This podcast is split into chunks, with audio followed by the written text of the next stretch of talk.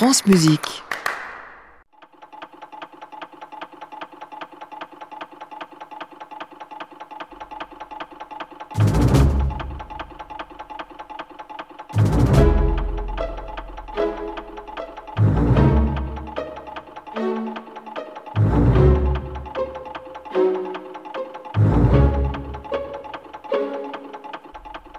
Arvopert passe à l'ouest, c'est comme si vous y étiez. Quelques affaires personnelles, une dizaine de valises, bizarrement assez peu remplies, et c'est tout. Voilà avec quoi je pars, voilà comment je m'en vais. Derrière moi, l'essentiel peut-être, ma vie. Les 45 premières années de ma vie.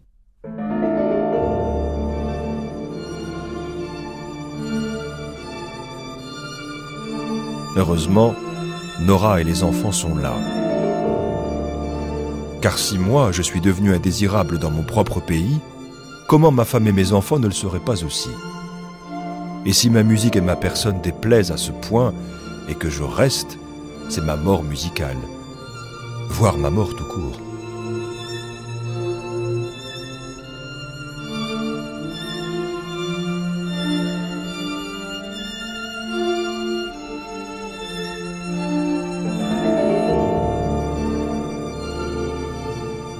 L'air est glacial en Biélorussie en cette matinée du 20 janvier 1980. Sur le quai de la gare, le thermomètre avoisine les moins 10. Arvo Pärt et sa famille ont quitté leur pays, l'Estonie.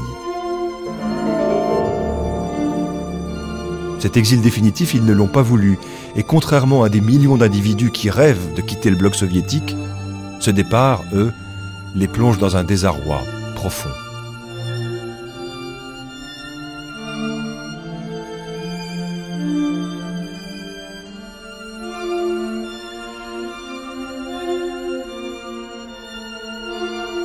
Arvo Pärt est né le 11 septembre 1935 à Paide, au sud de Tallinn, la capitale de l'Estonie.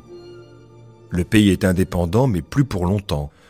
En 1941, en effet, les Allemands, déjà présents pendant cinq siècles en Estonie, envahissent le pays, puis s'envoient chasser par l'armée rouge, l'armée soviétique. Et en 1944, l'Estonie est intégrée à l'URSS, sans autre forme de discussion. C'est ainsi que, Né estonien, Arvo Pärt devient citoyen soviétique. Il le restera jusqu'à son passage à l'Ouest en 1980.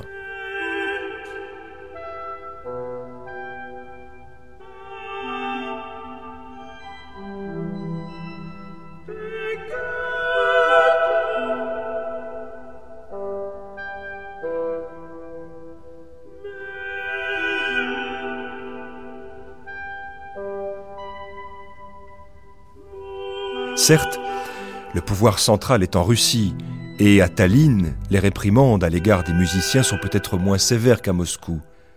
Mais lorsque Pärt et sa famille quittent l'Estonie, il a bel et bien été mis au banc de la société. Partir, c'est être considéré comme traître à la patrie, rester, c'est être condamné.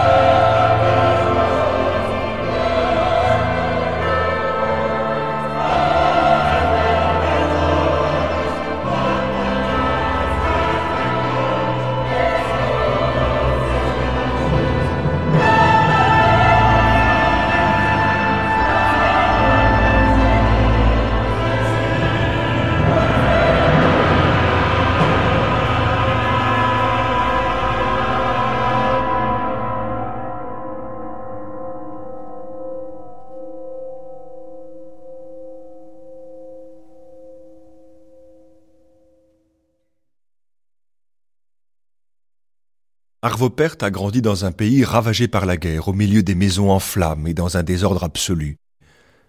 Miraculeusement, la maison et le piano de la famille Perth ont été épargnés. Protégé par sa mère, Arvo a débuté le piano à l'âge de 7 ans, rêvant déjà de produire quelque chose qui s'apparenterait à ce qu'il entend à la radio et au concert.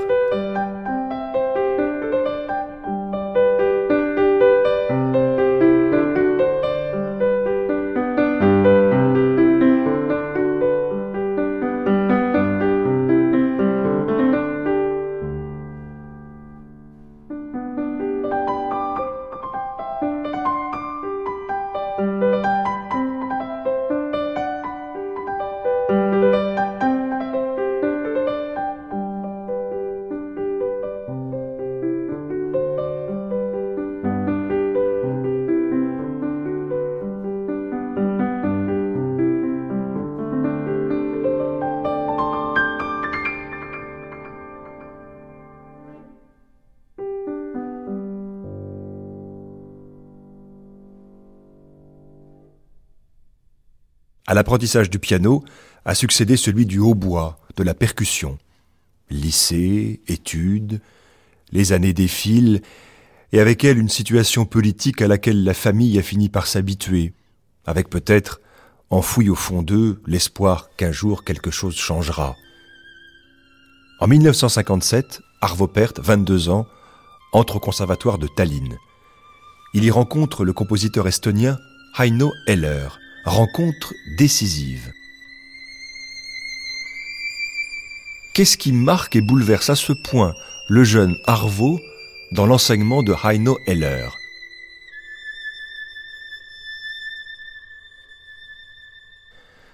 Sa musique? Peut-être. Celle d'un grand classique nordique, l'équivalent symbolique de Sibelius en Finlande. Sa grandeur d'âme davantage, sa mansuétude, son ouverture à tous les courants artistiques, y compris aux plus modernes, même si ça n'est pas ceux que ce bon professeur a choisis pour sa propre musique, même si ces courants modernes, sérialisme, dodécaphonisme, nés à l'ouest, sont particulièrement mal vus côté soviétique. Mais au-delà de ça, Heino Heller a prononcé une phrase qui a marqué Arvo Pärt au plus profond de lui-même. Une phrase dans laquelle il ira puiser à l'infini. Une phrase simple en apparence, en apparence seulement. Il est beaucoup plus difficile de trouver la seule note qui convienne que d'en coucher des quantités sur le papier. Dans l'inconscient d'Arvo Pärt, la phrase fait son chemin. C'est le début d'une quête, d'une quête douloureuse, la quête d'une vie, la quête de la seule note qui convienne. La seule note qui convienne la seule note qui convienne.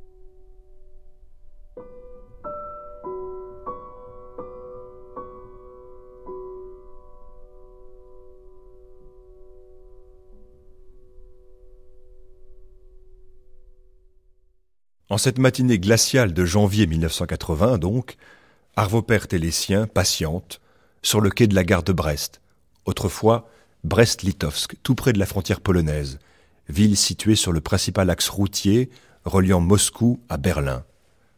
Durant toute la guerre froide, Brest est un important poste frontière entre les blocs soviétiques et occidentaux. Si Arvo Pärt, sa femme Nora, leurs deux enfants patientent sur ce quai, ils ne connaissent toujours pas leur destination finale. La veille encore, les adieux à la ville, à leur immeuble, à leur appartement ont été douloureux. Des amis musiciens sont venus jouer pour eux dans leur cage d'escalier, certains voisins ont même pleuré. La famille leur a apporté un soutien financier précieux. Certes, ils savent que leur train va les emmener à Vienne, mais où iront-ils après? À Rome? À Berlin? En Israël?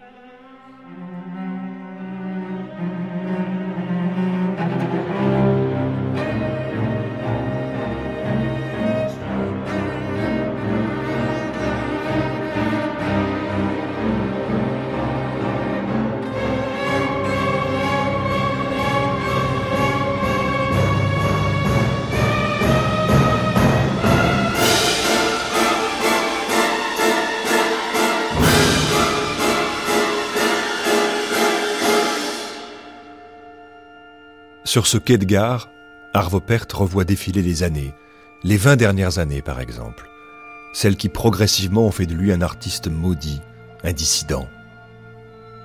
Qu'a-t-il fait pourtant? Réfléchissons.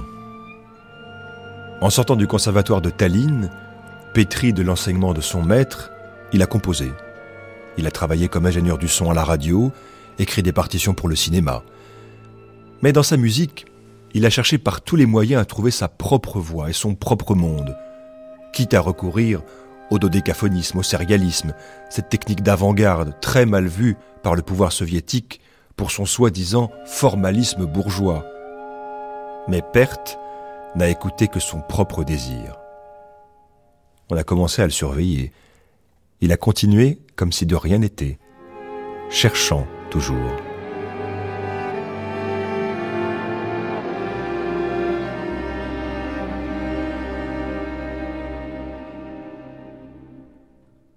La musique est un langage, certes, mais pour qu'elle vive, qu'elle vibre, qu'elle résonne, qui mettre, sinon sa spiritualité, sa foi?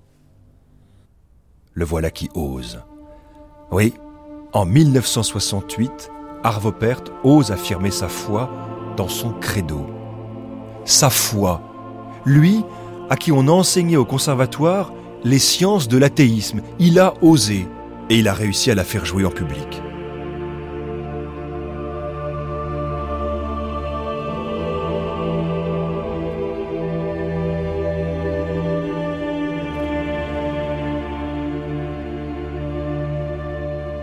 La première de ce credo, à Tallinn, en 1968, provoque un scandale retentissant dont le pouvoir soviétique s'inquiète immédiatement. Quel but politique poursuiviez-vous avec ce travail? Dites-vous bien que cette œuvre ne devra plus jamais être jouée et que vous n'êtes autorisé à la proposer à personne.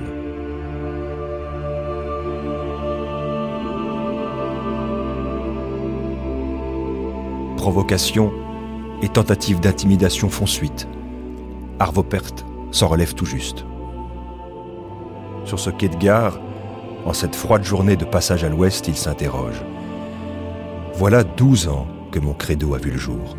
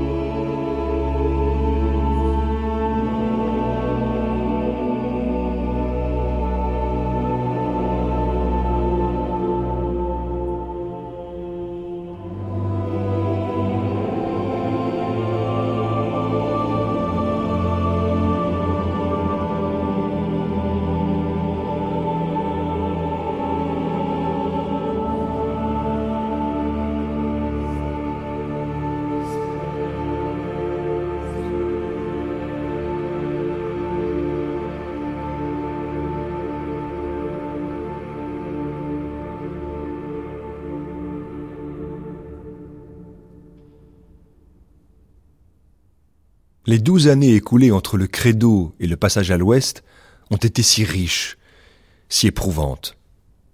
Traversées par une crise existentielle et créative majeure et des problèmes de santé.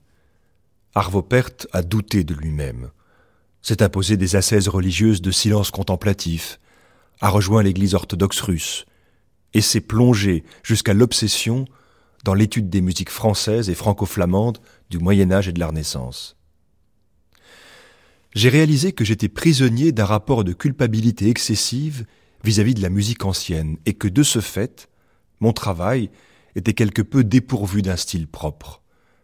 Pourtant, j'étais tout de même parvenu à établir en moi un pont entre l'hier et l'aujourd'hui, un hier vieux de plusieurs siècles, et qui me donnait le courage nécessaire pour poursuivre mes recherches. Durant ces années-là, j'ai rempli des milliers de pages d'exercices dans lesquels j'écrivais des mélodies à une seule voix. Son inspiration? Arvo Pärt observe les vols d'oiseaux, les dessine dans son cahier et note une mélodie à côté. Plus loin, ce sont des photos de montagnes qui lui servent d'inspiration pour trouver une phrase. Les années 70 passent dans un silence mystique où Perte plonge en lui. Il songe toujours à cette phrase de son ancien professeur. Il est beaucoup plus difficile de trouver la seule note qui convienne que d'en coucher des quantités sur le papier.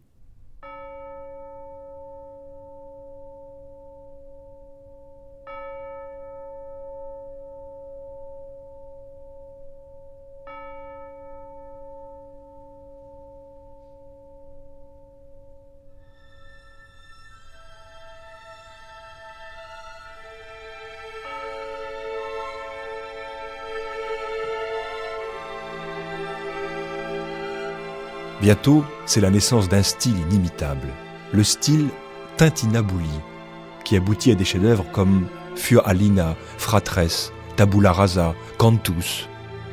Des œuvres d'une beauté envoûtante, comme nées au cœur du silence, dont le message même est contenu dans le son.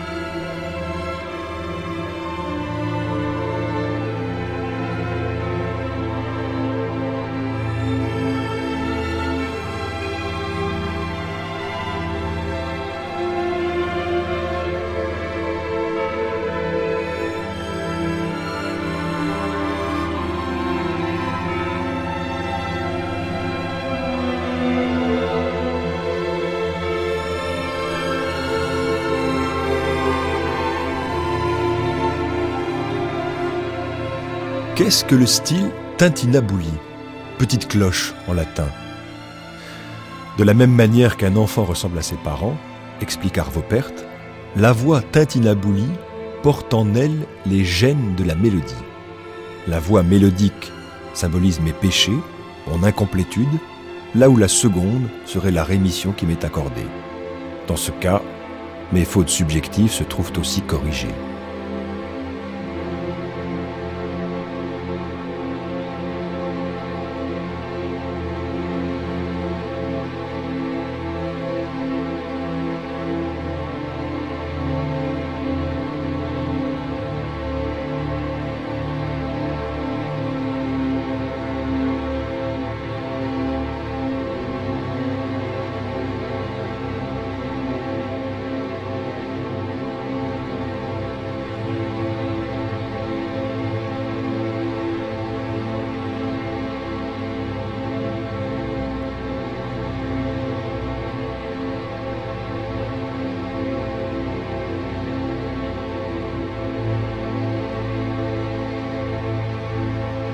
Seule note qui convienne. La, seule, note qui, convienne. La seule, seule note qui convienne.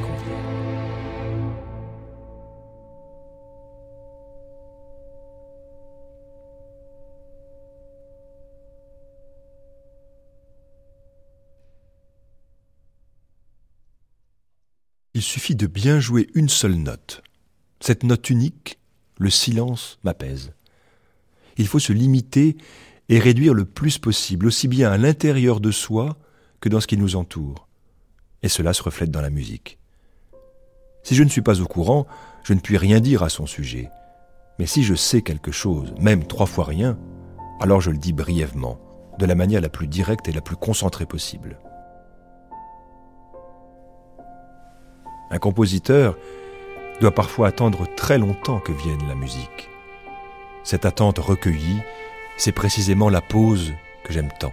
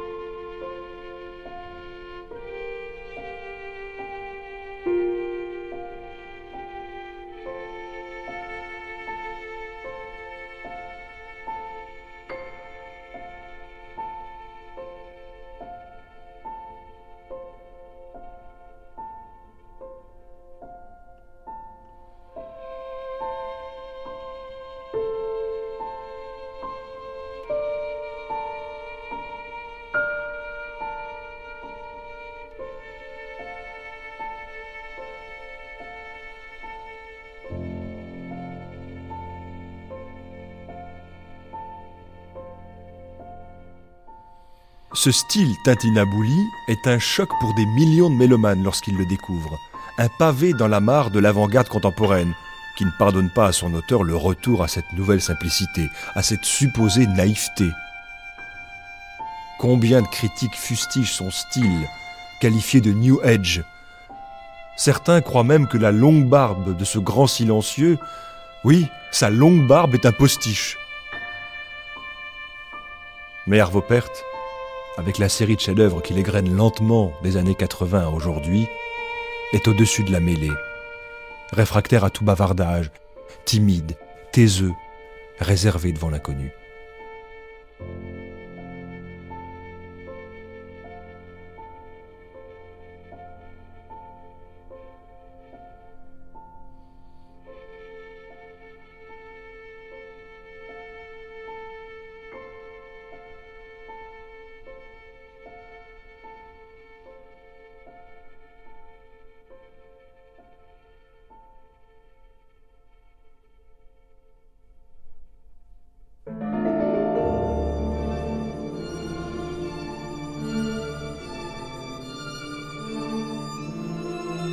Sur le quai de la gare de Brest, une chose singulière se produit en cette matinée glaciale de janvier 1980.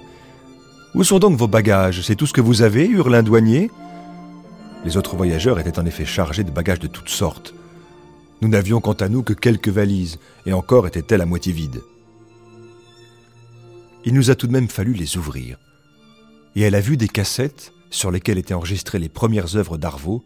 L'un des contrôleurs dit Ah, vous êtes musicien moi aussi j'ai fait de la musique en Estonie. Ils ont voulu contrôler immédiatement les cassettes sur notre magnétophone, et c'est ainsi que nous avons entendu successivement la Missa syllabica, Arbos et puis Cantus. Et c'est là, dans cette gare à la voûte aussi haute que celle d'une église, que j'ai réellement pu sentir l'effet que cette musique produit sur les gens. Tout à coup, tout était parfaitement normal, détendu, beau.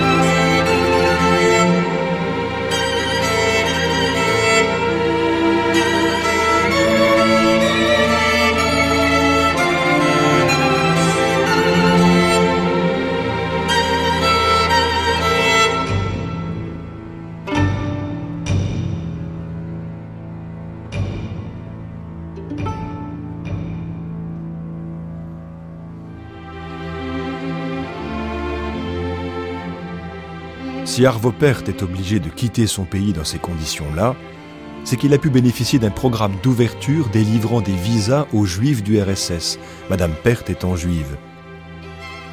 Mais où aller s'installer? En fait, ce ne sera ni à Rome ni en Israël. Car un représentant des éditions Universal les attend là, sur le quai, avec la promesse pour Arvo d'être édité et de continuer à composer en toute liberté. Pour une surprise, c'est une très bonne surprise. Ainsi, la famille s'installera d'abord à Vienne, prendra la nationalité autrichienne et profitant d'une bourse d'échange allemande, se fixera à Berlin-Ouest en 1981. Début d'une période de composition très féconde, qui se poursuit encore aujourd'hui, depuis 2010 en Estonie, où Perth et les siens sont revenus, l'Estonie, terre des pères où tout avait commencé.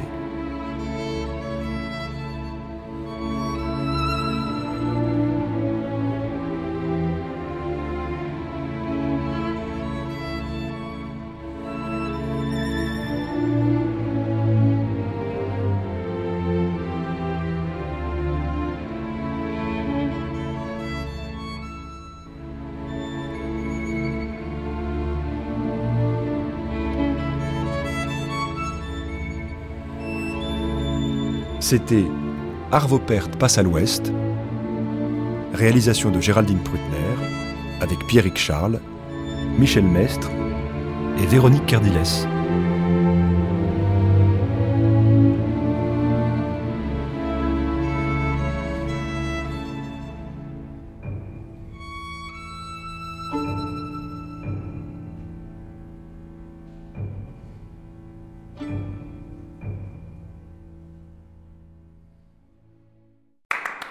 Réécouter sur francemusique.fr.